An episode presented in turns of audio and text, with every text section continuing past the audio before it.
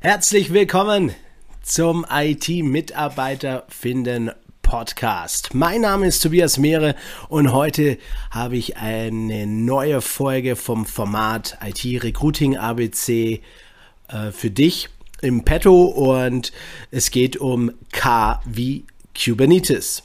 Viel Spaß!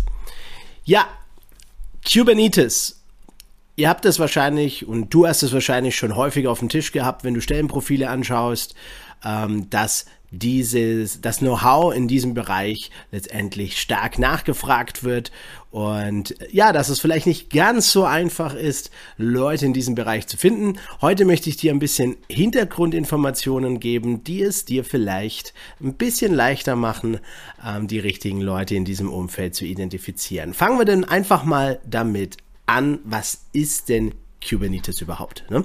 Kubernetes, abgekürzt gerne auch mal K8S, ähm, ist eine Open Source Plattform ähm, für letzten Endes Containeranwendungen für den Betrieb, für das Management, für die, äh, ja, für, für das an den Start bringen von containerbasierten Anwendungen. Jetzt fragst du dich vielleicht, äh, containerbasierte Anwendungen, ähm, in dem Kontext für dich einfach mal Docker in Erinnerung rufen, denn Docker ist unter anderem eine Implementierung ähm, von so einem Containeransatz. Und Kubernetes arbeitet sehr gut mit Docker zusammen und von daher darf man schon da einen gewissen Zusammenhang sehen. Also an dieser Stelle schon mal gleich mal der erste Tipp. Ähm, wenn du Kubernetes hörst, verlinke das oder assoziiere das gerne mit Docker. Äh, mittlerweile gibt es auch andere Implementierungen, aber das kannst du schon mal mitnehmen. Das heißt also auch schon mal für deine Sourcing-Strategie können wir uns einen kleinen Marker setzen.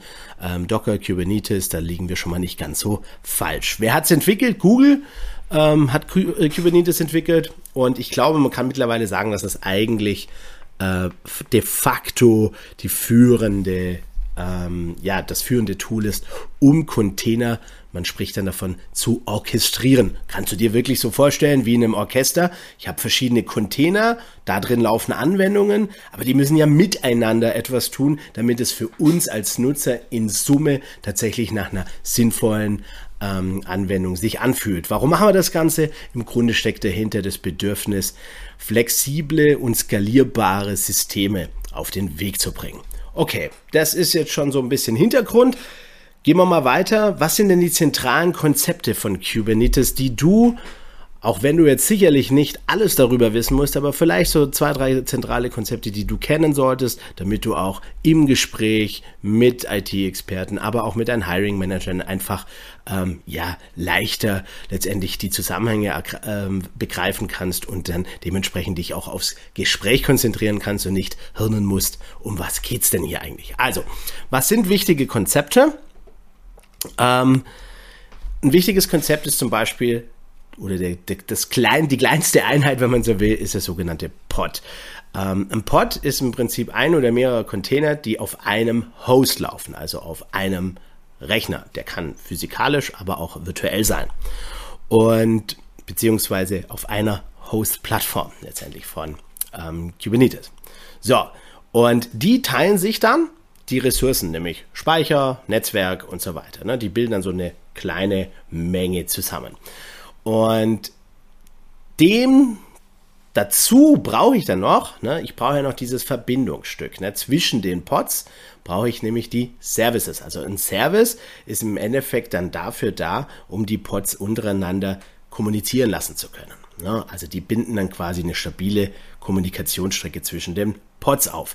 Weil, und das darfst du dir einfach merken, moderne, stabile, skalierbare Architekturen in der Softwareentwicklung heutzutage eben gerne verteilt sind auf verschiedene ähm, Anwendungsteile, die für sich genommen ja eigenständig laufen. In dem Kontext kann man diesen Begriff Microservice-Architektur, sage ich mal, schon mal so ein bisschen mitnehmen, wobei das alleine natürlich nicht ausreicht. Also nur Docker zu benutzen ist noch nicht gleich Microservice-Architektur. Aber dazu vielleicht in einer späteren Episode mehr. So, natürlich gibt's noch ganz, ganz viel mehr Konzepte in diesem Kubernetes-Kontext, denn ähm, es gibt so Funktionalitäten wie zum Beispiel, wenn ein Container auf einen Fehler läuft, also ausgefallen ist, dass der automatisch wiederhergestellt wird. ähm, oder dass eine Lastverteilung automatisch passieren soll. Es soll also heißen, dass nicht alle Anfragen, die du jetzt zum Beispiel in deiner äh, Anwendung im Web ähm, quasi stellst, dass die nicht alle auf einen Pod geroutet werden, sondern auf mehrere Pods verteilt werden, beziehungsweise auf mehrere Container innerhalb eines Pods verteilt werden können. Darüber hinaus schlicht und ergreifend auch das Thema automatisch zu skalieren. Und das ist ein ganz tolles Ding, weil das natürlich im Kontext von Cloud Computing super spannend ist, dass ich ja, dadurch, dass ich ja nur Pay-per-Use mache, das heißt, brauche ich viel, zahle ich mehr, brauche ich wenig, zahle ich weniger, ähm, habe ich natürlich so ein automatisches Skalierungsfeature, hat einen großen Charme. Was ist damit gemeint? Ganz einfach. Stell dir mal vor, ein Startup startet am Anfang, hat vielleicht nur 10 Nutzer auf ihrer Software. Das ist nicht viel, damit äh, wird man nicht reich, aber es ist ein guter Start. Ne? So, vielleicht haben wir auch eine Testphase, so eine kostenlose Beta-Phase. Das kostet mich noch nicht viel, weil die Infrastruktur in der Cloud nicht so teuer ist. Und wenn ich das gleich containerbasiert mache, dann habe ich den großen Vorteil, dass ich im Endeffekt, wenn das Ding dann durch die Decke geht, und wir vielleicht dann 100.000 Nutzer haben, dann muss ich nicht erst mir Gedanken drüber machen, wie ich jetzt die ganzen Server oder so weiter dann einrichten muss, sondern im Prinzip kann ich das so konfigurieren, dass dann einfach mehr meiner Container laufen. Da muss ich allerdings in meiner Softwarearchitektur ein paar Dinge beachten. Das ist, sollte man im Hinterkopf behalten. Aber für dich ist einfach zum Verständnis, wenn ich diese Technologie, diese Architekturentscheidungen treffe, in der Cloud dann auch unterwegs bin, dann kann ich natürlich sehr einfach und sehr charmant und schnell mitwachsen mit dem Business. Und das ist natürlich ein tolles Feature. So, jetzt stellst du dir vielleicht die Frage, hä, Tobi, ich bin Recruiter, Active Sourcer, was mache ich jetzt mit dem Wissen? Ich glaube oder ich bin davon überzeugt, dass du jetzt zumindest schon mal, wenn du das nicht eh schon wusstest, ähm, den Zusammenhang ganz gut herstellen kannst, um was geht's denn eigentlich? Hoffentlich ist es mir gelungen. Sag's mir gerne, wenn das nicht der Fall war, dann schieße ich gerne nochmal was nach. Ähm, du kannst vielleicht jetzt ein bisschen das Warum dahinter verstehen. Und du hast ein paar Begriffe jetzt äh, mitgenommen. Ich zähle sie nochmal auf. Pod, Service, Lastverteilung, Host. Ne? Ähm, und kannst die vielleicht ein bisschen besser in Zusammenhang bringen das Konzept, das dahinter steht, damit, sage ich mal, Kubernetes irgendwie richtig Sinn macht, ist Containerisierung, containerbasierte Anwendungen. Du darfst ja gerne Docker im Hinterkopf behalten, aber der kleine Hinweis, Docker ist nicht die einzige Art und Weise, wie man containerbasiert die Anwendungen bauen kann. So, was kannst du damit machen?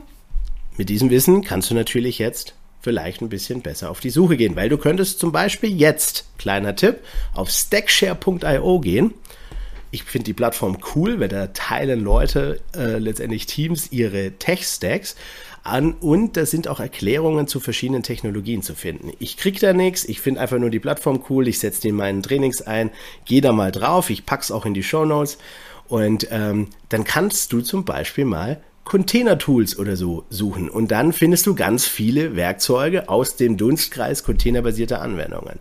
Und dann würde es mich doch wundern, wenn du dann nicht bei Kubernetes vorbeikommst und dann schaust du mal bei Kubernetes rein und guckst mal so, was gibt's denn für Alternativen und so weiter, ne? was sind es vielleicht für Teiltools, weil das alles gibt dir dann ein umfassendes Portfolio an Begriffen, die du dann vielleicht für deine Google X-Ray Search brauchen könntest, um einfach deinen Suchraum zu vergrößern. Probier's mal aus. Wenn du Fragen dazu hast, melde dich gerne bei mir. Ich hoffe, ich konnte dir heute ein bisschen einen Anschubser geben in diese Richtung. Ähm, denk immer dran, das klingt immer super komplex. Am Ende des Tages wenn du dich ein bisschen damit beschäftigst, ein bisschen reintauchst und ein bisschen die Zusammenhänge aufgreifst, dann reicht das schon, um wirklich einen deutlichen Unterschied in deiner Suchstrategie, in der Ansprache von äh, den Experten in dem Umfeld letztendlich zu erreichen. Ich hoffe, ich konnte dir ein bisschen Lust und Laune machen. Ähm, wenn du jetzt noch irgendwie sagst, oh, Tobi, alles gut und recht, aber das ist mir jetzt null klar, ich weiß, das ist ein kurzes Format, da kann man nicht alles erklären. Du, dann schreib mir doch einfach mal, was genau dich umtreibt, was, was ich vielleicht nochmal klären sollte. Ich mache dieses Format ganz gerne auch so ein bisschen spontaner. Ähm, um einfach meine Gedanken, meine ähm, ja, Impulse da dir zur Verfügung zu stellen. Lass uns in den Dialog treten und ähm, dann unterstütze ich dich da gerne. Ansonsten, kleine Bitte zum Schluss. Ähm, lass mir doch ein Abo da ähm, und wenn dir das gefallen hat und wenn du sagst, naja, mehr davon, ähm, dann bewerte, gib mir doch eine gute Bewertung hier auf der Plattform, auf der du dich hier oben treibst, sei es jetzt Daumen hoch auf YouTube oder fünf Sterne auf Apple Podcasts und Spotify. Kommentier auch gerne, was dir fehlt, was du gerne hättest, ne, dass ich einfach dieses Format weiterentwickeln kann und ich glaube, es ist doch auch nur fair, dass es sich weiterentwickeln darf. Bis nächste Woche. Ciao!